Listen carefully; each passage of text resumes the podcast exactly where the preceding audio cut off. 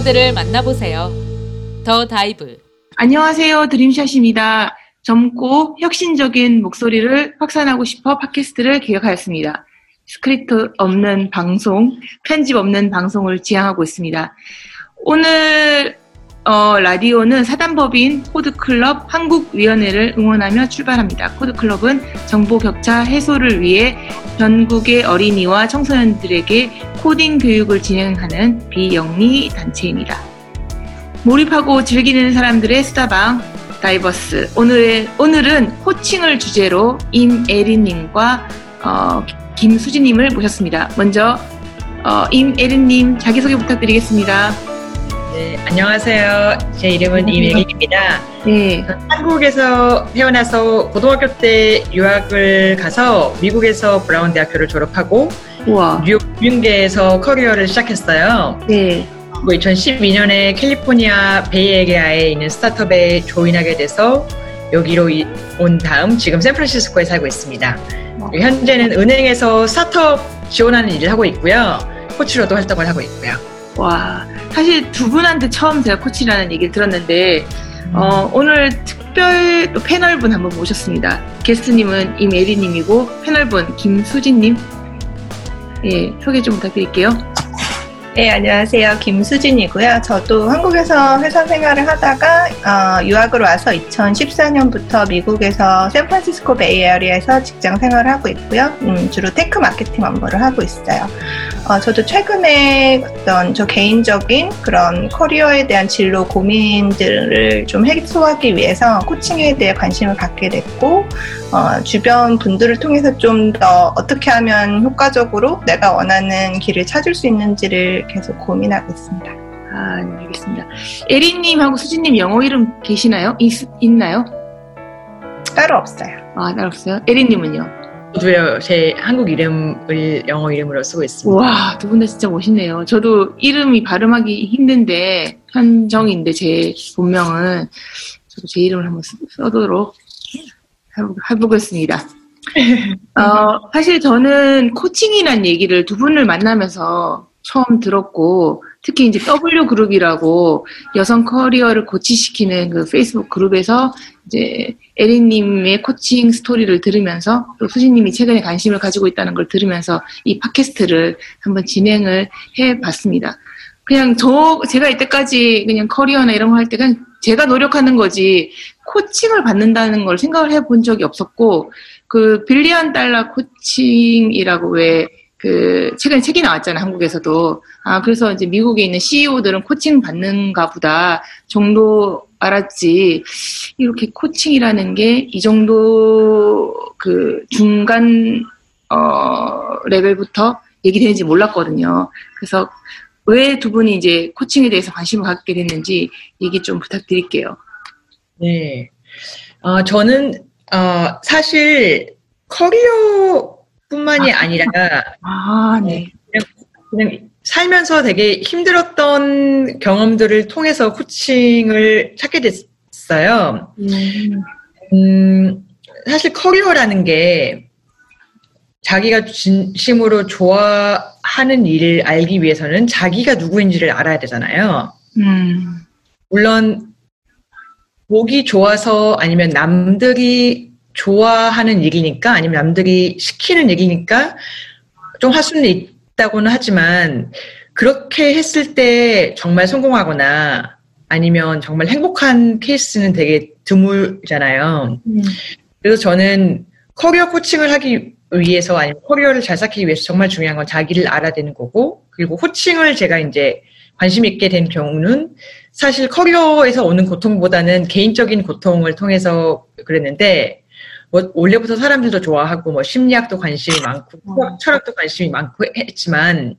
가장 큰 두 가지 계기는 어 30대 제 초반에 저 사귀던 남자친구랑 헤어졌던 일이 되게 아픈 기억 중에 하나예요. 이 친구는 정말 마음이 너무 따뜻하고 생각도 너무 바르고 나를 참 많이 사랑했는데 음, 그런데 이 친구가 그러더라고요. 너가 가끔 하는 행동들을 보면은 너는 참 불안해한다. 음, 너 그런 불안함과 안달함으로 잘 될 일도 잘 되지 못하게 하는 것 같다. 음, 너는 참 멋진 사람이니까 너가 너를 조금 더 사랑했으면 좋겠다. 음. 근데 다 사실 저는 그땐 당연히 스스로를 사랑한다는 생각은 안 했었고 오히려 제가 가치 증명을 하기 위해서 음. 더 열심히 일하고 남들한테 사랑받고 싶어 하고 인정받고 싶어 했죠. 음. 당연히 저는 스스로를 뭐 좋은 사람이라고 생각했지만 어, 뭐 능력 있는 사람, 혼자서도 잘하는 사람 이렇게 생각을 했지? 내가 충- 충분하거나 아니면 스스로를 사랑한다고는 생각은 구체적으로 안, 해봤, 안 해봤었는데 이때 이 불안해 보인다 이런 말을 제 남자친구한테 어, 들으니까 사실 다른 사람한테 들었다면 되게 반대하고 어, 화를 내면서 듣기 싫었을 텐데 제가 너무 존경하고 저를 너무 잘 아는 사람한테 이런 얘기를 들으니까 전곡이 되게 찔린 느낌이었어요. 그때는 바라도- 헤어지기, 헤어지기 전 얘기인가요? 이거는? 헤어지기 네. 들었던 얘기인가요? 헤어지면서 아, 헤어지면 진짜요? 너무 신기하겠다, 진짜. 예. 그런데 이게 어. 너무 받아들이기 싫은데 스스로 진심인 걸 아니까 화가 나면서도 인정을 하게 되는 거 있잖아요. 음. 그리고 제가 되게 실수도 많이 했었고, 근데 그런 저를 뭐 흉보거나 욕하지 않고 저한테 이렇게 얘기를 해주는 계기를 통해서 저는 정말 제 안을 이제 많이 들여다보기 시작을 했고요. 두 번째는 이, 이, 아, 2016년에 저희 어머니가 암 말기 판정을 받으시고 2017년에 돌아가셨어요. 근데 저희 어머니는 저한테 이제 가장 친한 친구이자 가족이셨, 어, 가족이었고, 저는 그때까지만 해도 뭐 암이라는 병이나 아니면 죽음을 제 가까이서 본 적은 없, 없었거든요. 또 어머니가 아프신 게 사실 가족들하고 관계도 정말 어렵게, 어렵게 많이 만들었어요.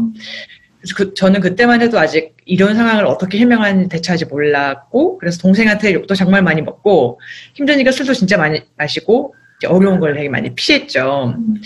그러면서 또 삶과 죽음에 대해서 생각, 생각을 많이 하고, 죽음에 대해서 생각을 많이 하다 보니까 오히려 나는 어떻게 살아야 우리 어머니가 어, 못한 그런 인생을 더 멋있게 살 수 있을까, 더 행복하게 살 수 있을까? 이런 진지한 고민을 많이 하게 됐고요. 이두 가지 외에도 뭐 커리어나 등등등 되게 많은 고통이 있었는데 뭐이두 가지가 가장 저한테는 저를 돌아보고 성찰할 수 있게 되- 하는 그런 기회였고 그래서 지난 6년 동안 실수를 많이 하고 마음을 아파하면서 제가 시도할 수 있는 모든 그런 healing modality를 되게 많이 시도를 했어요. 발- 뭐 심리 상담도 받아봤고 샌프란시스코에서 말씀하신 것처럼 여기서 창업자분들이나 CEO분들이 코칭도 받, 받는다고 해서 코칭도 받아봤고 그래서 그동안 아 나는 누구인가에 대해서 많이 생각을 했고 어, 그 과정에서 스스로 내면을 더 따뜻하고 안정적이고 솔직하게 들여다볼 수 있고 그렇게 힐링이 되면서 아 그러면 나의 정말 인생은 남의 아픔을 같이 공유를 해주고 그 과정을 통해서 그 사람들이 힐링을 할 수 있고 그 힐링을 하면서 그 사람들이 타고난 탤런트를 더 발현시켜서 그 사람이 가장 그 사람다운 그리고 그 자아 실현을 할 수 있도록 도와주는 사람이 되고 싶다라는 생각 마음이 되게 커서 이제 코치가 됐고요. 아, 그렇군요. 제가 또 생각했던 거와 또 다른 차원이에요. 저는 뭐 커리어, 뭐, 뭐 진급 뭐 이런 식으로 생각했는데 그런 거를 좀 넘어서는 나를 찾는 여정이라고 또 본인의 경험까지 얘기해 주셔서 너무너무 감사합니다. 수진님도 코칭 최근에 관심 많으시죠? 어떻게 관심을 가지게 됐는지 좀 부탁드릴게요. 그러니까 저도 그런 것 같아요. 좀 힘들었던 시기를 한번 겪으면서 그 어떤 답을 찾아가는 과정과는 에리님이랑 비슷한 것 같아요. 그러니까 저 같은 경우도 이제 2014년에 미국에서 회사 생활을 시작하면서 당연히 어떤 industry domain도 바뀌고 그다음에 이제 어떤 culture 정말 문화적인 차이, 커뮤니케이션 방식, 의사결정 방식의 차이가 정말 컸던 것 같고요.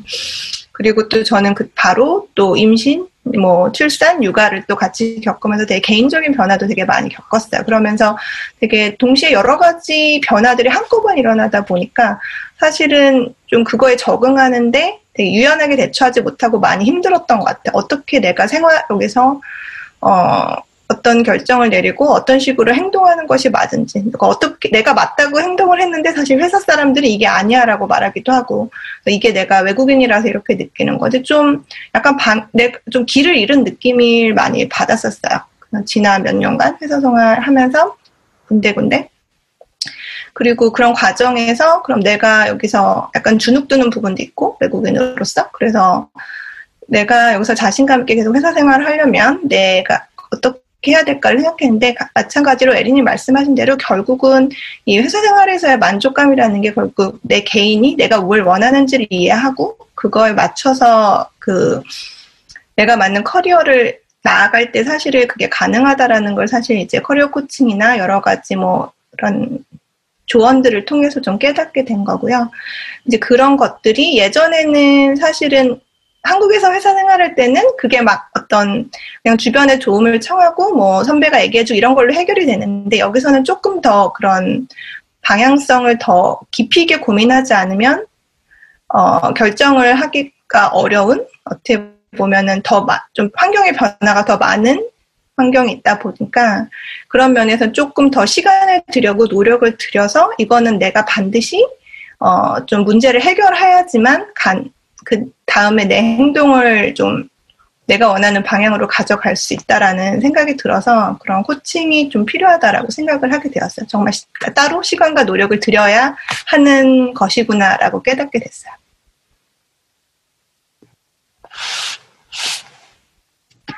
청취자 여러분들이 약간 찰칵찰칵 하는 소리를 들었을 텐데, 제가 그전에는 이런 게 없었는데, 그래도 저는 이제 소중한 인연인데, 팟캐스트를 통한 게, 말씀하시는 거를 캡처를 해 두고 싶더라고요. 그래서 몇 장 캡처하느라고 소리 들리셨죠? 캡처하는 소리.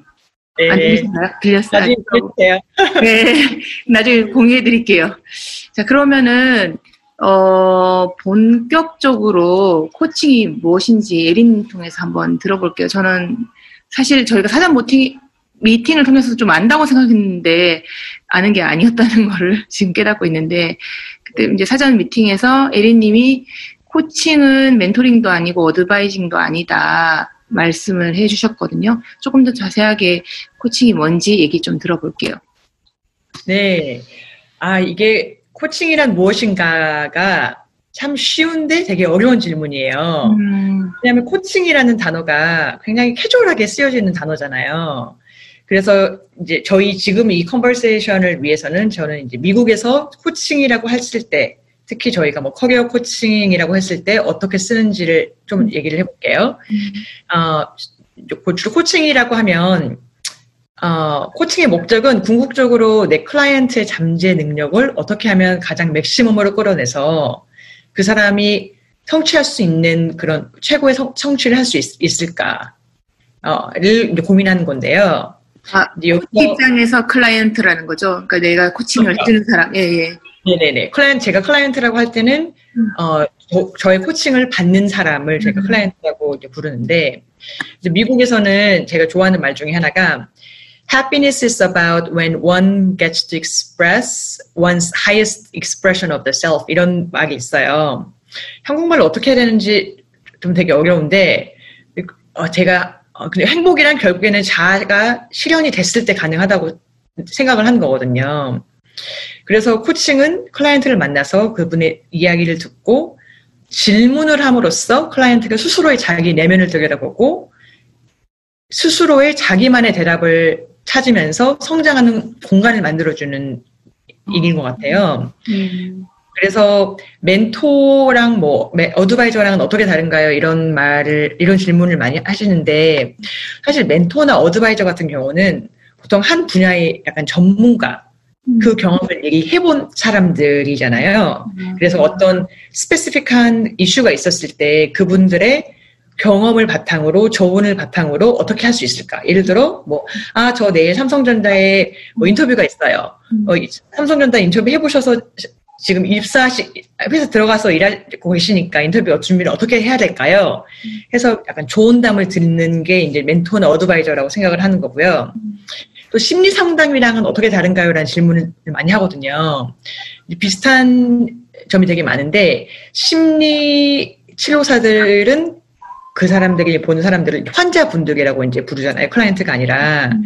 그래서 그 학, 학 자체가 약간 정신적인 어떤 문제가 있는 사람들을 이제 다루는 그런 치료하는 공간이라고 하는데 사실 찾아보면 정신적인 문제가 없는 사람이 어딨어요. 다 힘든 일 있- 있는 거고 뭐 현대 사회 생활하면서 모든 사람들이 외롭고 정신적인 어려움이 없는 사람은 없, 없는데 어, 이, 심리 상담은 이제 어떻게 하면 그, 사, 그 사람의 그런 어려움은 과거 어릴 적에 부모님이나 아니면 primary caretaker와의 관계에서 어떤 트라우마가 생겨서 어, 지금의 어려움이 생겼다라는 가정을 되게 많이 하고 이제 다루는 공간이고요. 대신에 코칭은 지금 이 자리에서 이 사람을 어떻게 하면 자아 성찰을 통해서 그 사람 스스로를 내면을 지켜보고 그리고 그 사람의 가장 그 사람다운 대답을 찾을 수 있게 해줄 수 있을까. 그래서 이 사람이 자기의 그 사람의 미래를 끌어나가는데 그 미래가 다른 사람의 미래가 아니라 가장 그 사람이 원하는 미래. 음. 어떻게 하면 그 사람이 그 사람 스스로를 찾을 수 있을까에 대한 공간을 만들어 주는 게 제, 어, 코, 제가 하는 코칭이고 여기 미국에서 많이 쓰는 코칭이라는 단어의 정의 같아요. 제가 그때 한번 말씀드렸는데 제가 선배한테 제 상담을 하러 갔더니 선배가 그래도 넌 너무 하고 싶은 게 많다. 어? 그러니까 정말 그 말씀하신 공간이 닫히더라고 더 이상.